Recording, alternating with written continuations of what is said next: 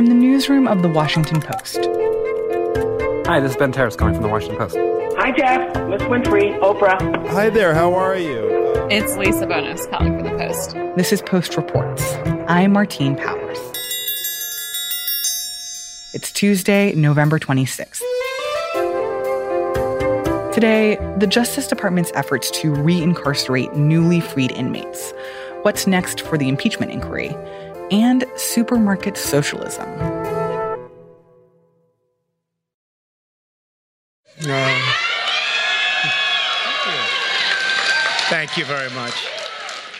So, last month in Columbia, South Carolina, that is investigative reporter Neena Satija. President Trump attended a criminal justice reform summit. It's my great privilege to speak with you today and my true honor to receive the Bipartisan Justice Award. At that summit, he received an award for being instrumental in passing the First Step Act, the most significant criminal justice reform in many generations. The First Step Act is a landmark piece of legislation that was signed in December 2018. It was a huge accomplishment for President Trump. It passed with significant support from Democrats and Republicans. And the law includes provisions for reducing some federal prison sentences. It allows some incarcerated people to qualify for early release. And it's affected the lives of several thousand federal inmates. So the First Step Act does a lot of different things, but what the president really zeroed in on in his speech in South Carolina was talking about the sentencing reform provisions. The more people I spoke with, the more clear it became that the system could be deeply unfair, contributing to a tragic cycle of poverty and crime and incarceration. He talked specifically about the fact that thousands of people, overwhelmingly African American, have been in federal prison for decades because of unfair prison sentences for crack cocaine related offenses. Here with us today is one of the Americans who changed her life and was recently released under the First Step Act. And he pointed to people like Tanisha Bannister. Please, Tanisha, come up and tell us your story. Thank you very much. Please. My name is Tanisha Bannister. I was released after doing 16 and a half years under the First Step Act. In 2003, Tanisha Bannister was sentenced to life in prison for trafficking crack cocaine. Your charge that you were convicted of by the jury was what exactly? Conspiracy to possess and attempt to distribute five kilos or more cocaine or crack. She was actually sentenced for trafficking more than five kilograms of powder cocaine, as well as more than 50 grams of crack cocaine. And it's the crack cocaine that triggered a mandatory minimum sentence of 20 years in prison. But actually, because she decided to go to trial, she was sentenced to life in prison. Wow. So you would have been, how old were you at that point? I was 29. And was it a shock to you and your family at the time to get that kind of a sentence? Oh my God, I was devastated. I was a single mother. I didn't have my biological mother around. Sometimes we become a product of our environment.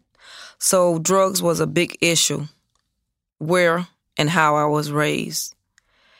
And it was like I was the backbone of the family. And when I was sentenced to life and sent away, it was like things fell apart all over again. A lot of people depended on me to help them navigate through life, whether it was financially, mentally, emotionally, or just there to stir them in the right direction. And when I left, they didn't have that. And it was just like a repeated cycle. And how many how many kids do you have? I have two adult children now. They were eight and ten when I went away. What what happened with your kids and, and how did you stay in touch with them? It was hard in the beginning because at a young age, my son asked me from the age of eight until 14 years old for six years straight. Mom, do you have a court date? When are you coming home?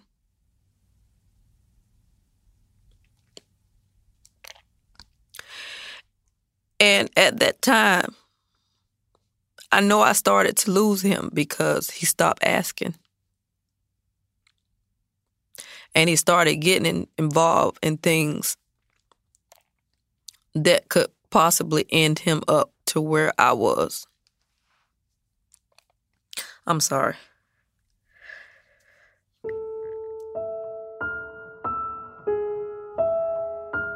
So, the kind of sentencing that Tanisha Bannister received was a huge part of the criminal justice system for a long time, right? That, that people who had minor to moderate drug offenses would end up having incredibly long sentences. That's right. Actually, in 1986, Congress passed the Anti Drug Abuse Act. Today, it gives me great pleasure to sign legislation that reflects the total commitment of the American people and their government to fight the evil of drugs. This was sort of at what some people consider to be the height of the drug wars. There was a lot of overdoses going on, violent crime was high. We must be intolerant of drug use and drug sellers. And this helped spur this feeling in Congress and among the public that there needed to be harsher penalties for drug related offenses. We must be intolerant of drugs not because we want to punish drug users, but because we care about them and want to help them. What Congress decided is that they would force judges, in essence, to sentence offenders to certain minimum penalties depending on how many drugs they had. And depending on the type of drug, you would get a different mandatory minimum sentence. So, for instance, if you had at least five grams of crack cocaine, you would get a mandatory minimum prison sentence of five years. But that five years, you would also get for as much as 500 grams of powder cocaine. Only a few years after Congress imposed these mandatory punishments did it become widely accepted that they had racist underpinnings black drug users tended to use crack cocaine and white drug users tended to use powder cocaine. What that ended up doing was disproportionately hurting African Americans. I guess when did you first learn that there were these disparities between how much prison time you might face for a crack offense versus a powder cocaine offense? Oh my God, at that time, because it's like a five times more difference. So, one of the objectives of the First Step Act was basically to correct for that, to go back and find these people who had been sentenced in a way that many people feel is unfair, to find them and to help them get out of prison. And the way that the First Step Act did this was it changed the thresholds that trigger these mandatory minimum sentences. Now that ratio is no longer 1 to 100. Now you have to prove that someone had at least 28 grams of crack in order to get them a five year mandatory minimum sentence. And actually, that was a law that changed in 2010. It was called the Fair Sentencing Act. Those in favor signify by saying aye. aye. Those opposed, no. In the opinion of the chair, two thirds being in the affirmative, the rules are suspended and the bill is passed. And without objection, the motion to reconsider is laid upon the table. A lot of things had changed with the Fair Sentencing Act in 2010. However, it wasn't retroactive. And my mind, I'm saying if it's wrong now, it was wrong back then. So how can you enact a law to help ones that's coming into prison, but the ones that served several years and still stuck in prison can't benefit from it? So the First Step Act allowed Tanisha Bannister to apply for retroactive sentencing reform relief. And so she had the chance to petition before a judge for a sentence reduction or for release, and the judge decided to release her. So now that Tanisha Bannister is out of prison, what did she tell you about what her life is like now? I think, in her view, it's been truly a blessing because I'm able to physically be in my adult children's life. I missed out on so much and so many things that happened. And I still, right to this day, have to adopt the mindset of I'm dealing with adult children and not the eight year old and the 10 year old that I left behind over 16 years ago. She could have spent another at least 10, if not more, years in prison. She could have potentially spent her whole life there. First Step Act not only freed thousands of people, but it helped rehabilitate us to have us ready to integrate back into society and live a comfortable life. And I just want to say thank you again. Thank you. And Tanisha, I want you to give me some recommendations uh, of people that you lived with for many years that you know are good people that are in there for a long period of time. I want you to give me a list of names, okay? Because I know.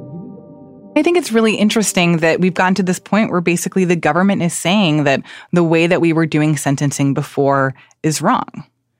Well, it depends on what branch of government you're talking about. So it seems from his public statements that that's how the president feels, but the Department of Justice seems to potentially have a different view. In fact, the federal prosecutors involved in Tanisha Bannister's case told the judge that they don't believe she deserves to be released. They actually fought for her to stay in prison rather than to get released. What was it that they were trying to argue as you understand it? That I didn't qualify because of the drug weight. With the Fair Sentencing Act, it took the ratio down of this disparity between crack cocaine and cocaine from 100 to 1 to 18 to 1. And they were still trying to make the argument that it didn't apply to me because the amount of drugs didn't warrant me relief. They argued that she had been involved in a crime with a way larger amount of crack than what she was actually convicted of, and that the amount of crack that she had was large enough that she's still subject to a life sentence in prison, even with the change in the law. I'm confused at how they can just be like, oh, well, she actually had more crack than we say that she had if that if she was convicted for having a certain amount of crack. It's a very good question. And what prosecutors are arguing is well, yes, okay, she was convicted of a crime that was literally said, you know, you have this certain sentence if you had 50 or more grams of crack. But when the judge actually sentenced her, we put all these other alleged facts on the table, and the judge decided to give her this high sentence because there was evidence that she might have actually had 364 grams. And what the defense attorneys have said, what people in Congress have said, and what some people said who actually helped draft the law is that this is a totally crazy interpretation. They're saying, wait a minute, you can't suddenly go back and say, actually, she had way more crack. You need to stick with what you've convicted her of prosecutors and the Department of Justice have a different view. This seems like a pretty bizarre situation to me, right? That that you have the White House and lawmakers advocating for a thing and then the Department of Justice basically trying to actively oppose it at the same time. So is this a thing that has just happened to Tanisha Bannister or has it happened to other people too? It's happened to many other people. According to defense attorneys that we spoke with and court records that we've reviewed, the Department of Justice has made this argument in at least hundreds of cases. Now, at the end of the day, it's up to the judge. The judge can ignore the prosecutor, or not ignore the prosecutor, but dismiss the prosecutor's argument and release the person anyway. That's what the judge did in Tanisha Bannister's case. They said, I don't buy this argument, prosecutor. I'm going to release her anyway. I have the authority to do that. But a few judges, at least five federal judges in five different states, have said, You might be right, prosecutor. I don't know if I have the authority to release this person. And so they've decided not to. In a few other cases, a judge has released someone and the prosecutors have actually appealed the case and said, we think this person should go back to prison. In the most ironic example of that, we're also proud to have with us on stage five more Americans who have been released under the First Step Act and transformed their lives. And that includes Gregory Allen. Where's Gregory? Gregory. Hi, Gregory. A man named Gregory Allen from Florida. My, mine is real short. Two months ago, I was in a, in a prison cell, and I'm in the White House. Let's continue to make America great again. He actually appeared with President Trump at a White House event in April. At that exact moment, prosecutors had already appealed his release and argued that he should go back to prison. Although a few weeks later, they dropped that appeal without any explanation. But why is this happening? Like, if if it seems like everyone else has sort of accepted that that many of these sentences were unfair, then why is the Department of Justice, after the fact, going after all these cases and arguing for these people to not be released? The Department of Justice's view is that they told us, in quotes, this is a fairness issue. They believe that if people like Tanisha Bannister actually had 400 grams of crack cocaine and not just 50, that she would have been subject to these harsh sentences, even with the changes in law. And so they're saying, you know, if we had known this before, we would have charged her with having that much crack. We wouldn't have just st- stayed at 50. But the thing about that is, well, they didn't have to prove that she had that much crack in the past because the laws were different. And so what some judges have said is, well, wait a minute, now you're asking to charge this person with a crime that didn't exist in the 90s, you know, and then imagine that they should be sentenced at that level. And that doesn't make any sense. And what does the White House have to say about the fact that even though they passed this huge piece of legislation that is considered one of the crowning achievements of Trump's first term in office, that now the Department of Justice is stopping that legislation from being as effective as it was intended? We asked the White House for comment and they declined. There are hundreds of releases that are in paralysis because some judges have said, we agree with the prosecutors and we're not going to release you. And then other judges have said, we don't want to make any decisions until we hear from the appellate courts. And I've read rulings where judges actually are like, we beseech you, appellate court, to step in and give us guidance here. So there's a lot of confusion and lives at stake in that I've talked to people who could spend the rest of their life in prison who otherwise might not have. And what do people like Tanisha Bannister say about the fact that, at least within the, the Department of Justice, that there are still people who don't believe that she deserves to be out of prison? I think that they're concerned and distressed by the argument that the Department of Justice is making. I just pray that they get their mindset in touch with the emotional state of the families that's been broken, the lives that's been destroyed. And know that people are deserving of a second chance. No one understands the magnitude of incarceration if you haven't lived it, breathed it, and had to go through the failures of the system for so long.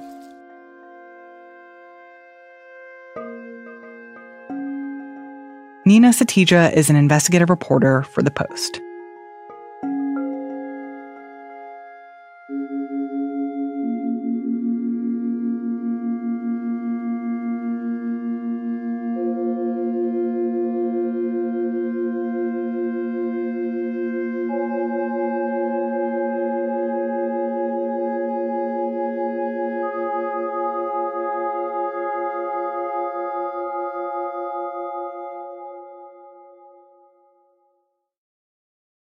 Was there a quid pro quo? The only agency represented in the meeting that. Uh, Based on questions and statements I've heard, some of you on this committee appear to believe. With regard to the requested White House call and the White House meeting, the answer is yes. After weeks of public and private hearings, House investigators are preparing a report on everything they've learned so far in the impeachment inquiry.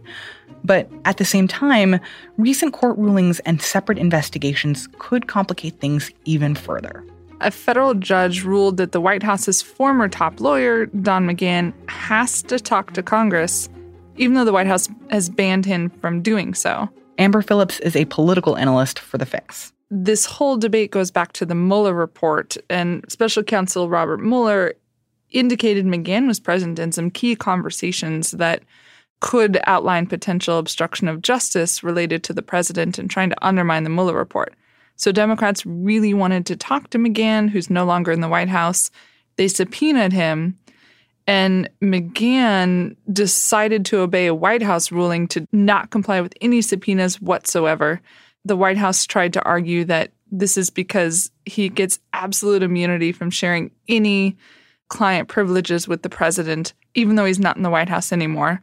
Democrats sued McGahn and took him to court over that, and they won. A federal district judge said this is an affront to the mechanism for curbing abuses of power that the framers carefully crafted for our protection. So she did not mince words that she thought McGahn needed to comply with the subpoena. The White House just can't ban anyone from talking to Congress. And so that ruling came out on Monday. And then how has the Justice Department responded to that? The Justice Department is appealing it, raising the question of whether this climbs all the way up to the Supreme Court. So then why is all of this important? With regards to impeachment, it's not a court case directly related to the impeachment inquiry. Democrats want to talk to McGahn over his involvement in the Mueller report, and they've kept the impeachment inquiry pretty narrow related to the president's pressure campaign on Ukraine. But impeachment has gotten wrapped up in this case, in that this ruling could help Democrats compel more people to testify on Ukraine. People like President Trump's former national security advisor, John Bolton, or the acting White House chief of staff, Mick Mulvaney. The White House ban on talking to Congress applies to them too with the impeachment inquiry. And Democrats now have a federal judge ruling that you can't just blanketly ban these people from talking. So that could affect who we hear from in the future. But for now, this week, what are House investigators doing as part of the impeachment inquiry? Yeah, before this ruling, they thought that public impeachment hearings were done, and they might still be done. House Intelligence Committee Chairman Adam Schiff sent a letter to lawmakers yesterday saying, We are now focused on writing a report of all the alleged wrongdoing we heard over the past month or two of private and public hearings. The plan is to come back from Thanksgiving, hand that to the House Judiciary Committee, and let that committee write up articles of impeachment against the president based on this report. So, unless somebody like John Bolton comes forward quickly, Schiff has indicated that the committee isn't going to wait around for court cases to decide whether they can talk to Congress. What we're not prepared to do is wait months and months while the administration plays a game of rope a dope in an effort to try to stall. Uh, we're not willing to go down that road. And what's more, the evidence is already overwhelming. The, the remarkable thing about this, and we've done this with almost, well, literally no documentary production from the administration, is the facts are really not contested.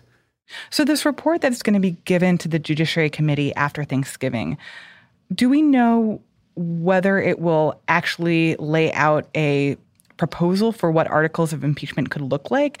And do we have a sense of, of what kinds of charges House Democrats are considering for the articles of impeachment? The report won't specifically say to the Judiciary Committee, you should impeach the president for X, Y, and Z, because that's the Judiciary Committee's role historically in this process is to come up with their own articles of impeachment. But it'll lay out a roadmap in all but name for the Judiciary Committee to pick out things that they could distill into articles of impeachment. And hearing Adam Schiff and Democrats talk over the past month or two, I think it's highly likely that they focus on some very broad articles of impeachment like abuse of power. The president has used his office for his own personal gain, and in doing so, undermined the national security of the United States by withholding military assistance to the Ukraine to the benefit of the Russians. Just say the president tried to leverage his power to politicize diplomacy with the foreign government in order to help him benefit politically from that. That's an abuse of power. They also are strongly indicating that they might put down the same article of impeachment against Richard Nixon that Congress wrote up obstruction of justice. And that would be Schiff has said because the president has not allowed people like John Bolton or Mick Mulvaney or the State Department to comply with subpoenas to talk to Congress or give documents to Congress. So these are all things that, that House Democrats are considering right now. But there's also this investigation that's going on with Rudy Giuliani, the president's personal attorney. What is happening with that? Yeah, so let's back up to October. If you recall, two of Giuliani's business associates got arrested and charged with campaign finance violations at an airport outside of Washington, D.C. We now are learning this week that federal prosecutors in the, that case are looking at Giuliani's consulting firm as part of that probe. The Washington Post and others have reported Monday into Tuesday that these prosecutors are considering a whole host of crimes like failing to register as a foreign lobbyist, de- deactivating, even destroying documents, more campaign finance violations. It's the clearest indication yet that prosecutors are looking at Giuliani's business ties and the legality of that.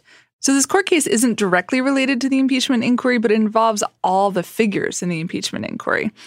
Giuliani, who every national security official and diplomat who testified to Congress over the past couple weeks said was a key player in pushing Trump's agenda in Ukraine. And then the two people specifically under investigation are these two Soviet born American businessmen. People have testified that they were working side by side with Giuliani to push these unsubstantiated allegations about the former ambassador Marie Yovanovitch that eventually got raised to Trump and got her ousted. And so you have these people who seem to be at the genesis of some of these allegations about Ukraine that eventually got Trump's attention and allegedly motivated him to politicize Ukraine policy being investigated by federal prosecutors. We don't know what, what they find, um, but could it put pressure on some of these people to try to make a deal with prosecutors at the same time that Congress might want to talk to them? Already, one of these guys, Lev Parnas, uh, is out there with his lawyer saying, I know more information. Uh, he gave over thousands of pages of documents to Congress, and he's saying he really wants to talk right now. Um, it just it, it all just seems interconnected in a way that we might not be able to see in real time. But this court case feels very germane to the impeachment inquiry. So at the end of the day, the impeachment process is a political process, and what the public thinks about it does actually matter. So, from when the impeachment inquiry was first launched to now, has there been a change in public opinion? And has there been a change in response to the public hearings and having these people, these central figures in the investigation, actually come on TV to tell their story to the American public? Yeah, that's a great question. I think arguably the most important question the impeachment inquiry because public opinion affects how lawmakers are going to vote on whether to impeach Trump. When we started these hearings, it was split about 47 47 down the line of whether people thought Trump deserved to be impeached. We're still a little early on the public opinion side, but some early polls happening right as these impeachment hearings were wrapping up show America is still split. And surprise, by party, predictably. In particular, I looked at a CNN poll that came out this past weekend, and they found just 10% of Republicans thought Trump deserved to be impeached and removed from office, while 86% of them, after most of these hearings were done, said they support the job Trump is doing. That is very instructive to Republican lawmakers. When this vote comes before the House, likely in December, I see no indication anyone is going to defect and vote to impeach the president, which is a remarkable display of political unity on their part. Amber Phillips is a political analyst for The Fix.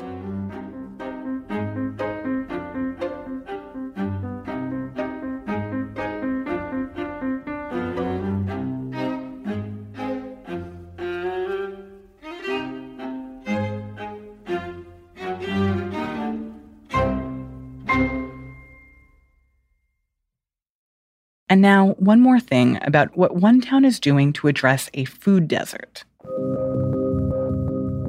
Often, when we have discussions about socialism, we see a meme that's pictures of empty grocery store shelves, and that's presented as this is what happens with socialism.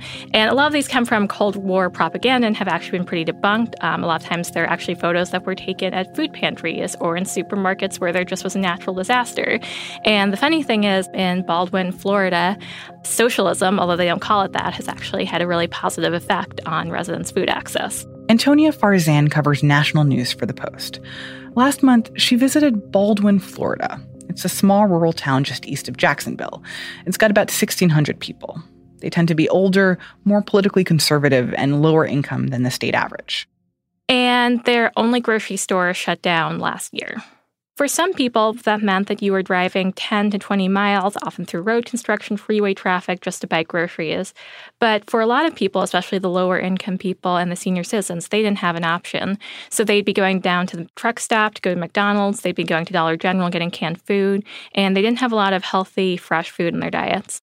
So the mayor, Sean Lynch, had an unconventional idea, which is that the town should open its own grocery store. So in other communities that have the same problem with rural food access, we've seen them forming co ops that are run by residents. Um, we've seen nonprofits opening up their own grocery stores. But what's different in Baldwin is the grocery store is actually owned and run by the town. So all the employees are on the municipal payroll, they're all city employees. People can make their request directly to the mayor about what they want to see in the store.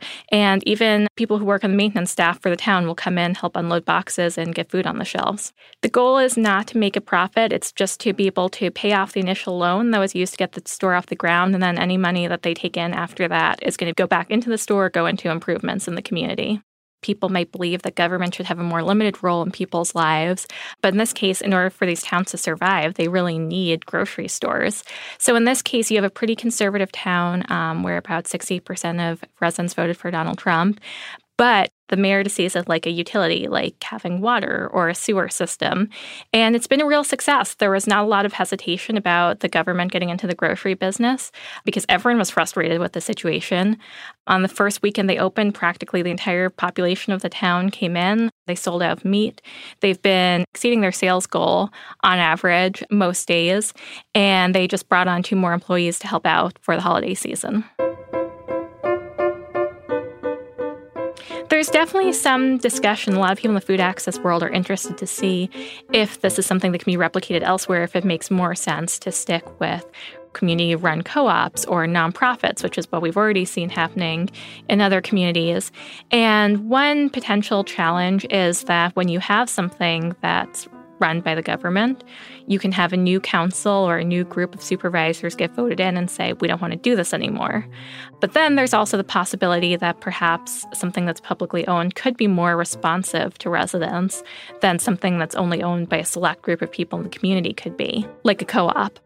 You also have the benefit of having workers be city employees, especially in some rural areas where it can be hard to find people who want to come out there and work. It can be a real benefit to be able to say, you'll get a city pension, you'll get all of these benefits that city workers do. So, what most food access advocates agree is it's just really good to have this as another option for communities where there are food deserts, in addition to nonprofits, in addition to co ops. So this is just another tool in the toolbox, so to speak. Antonia Farzan writes about national news for The Post.